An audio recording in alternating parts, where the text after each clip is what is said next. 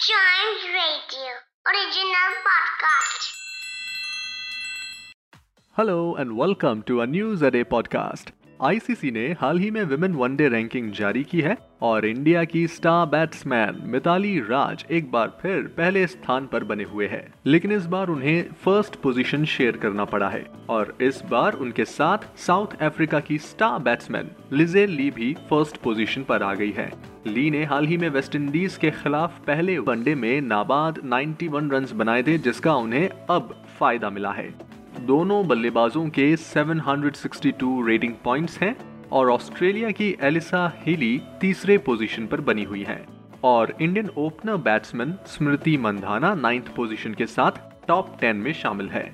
वहीं अगर bowling rankings की बात करूँ तो तेज गेंदबाज झूलन गोस्वामी फिफ्थ पोजीशन पर है और senior spinner Poonam Yadav ninth rank पर बने हुए हैं। इसके अलावा ऑलराउंडर रैंकिंग्स में दीप्ति शर्मा फिफ्थ पोजीशन पर कायम है। वहीं भारत की युवा star batsman Shafali Verma T twenty batsman ranking में 759 पॉइंट्स के साथ नंबर वन पर बनी हुई है।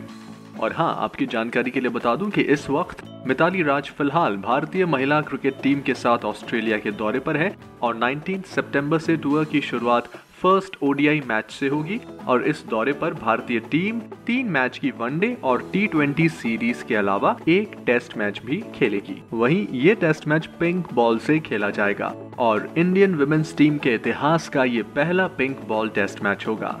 और इसी के साथ आज के इस पॉडकास्ट में इतना ही। आई होप आपको ये सारी बातें इंटरेस्टिंग लगी होगी और अगर आप ऐसी ट्रेंडिंग स्टोरीज को फॉलो करना चाहते हैं तो आप चाइम्स रेडियो का ये वाला पॉडकास्ट न्यूज़ अडे को ज़रूर लाइक शेयर और सब्सक्राइब कर लें, ताकि आपसे इसका कोई भी एपिसोड मिस ना हो जाए। Till then see you and always keep chiming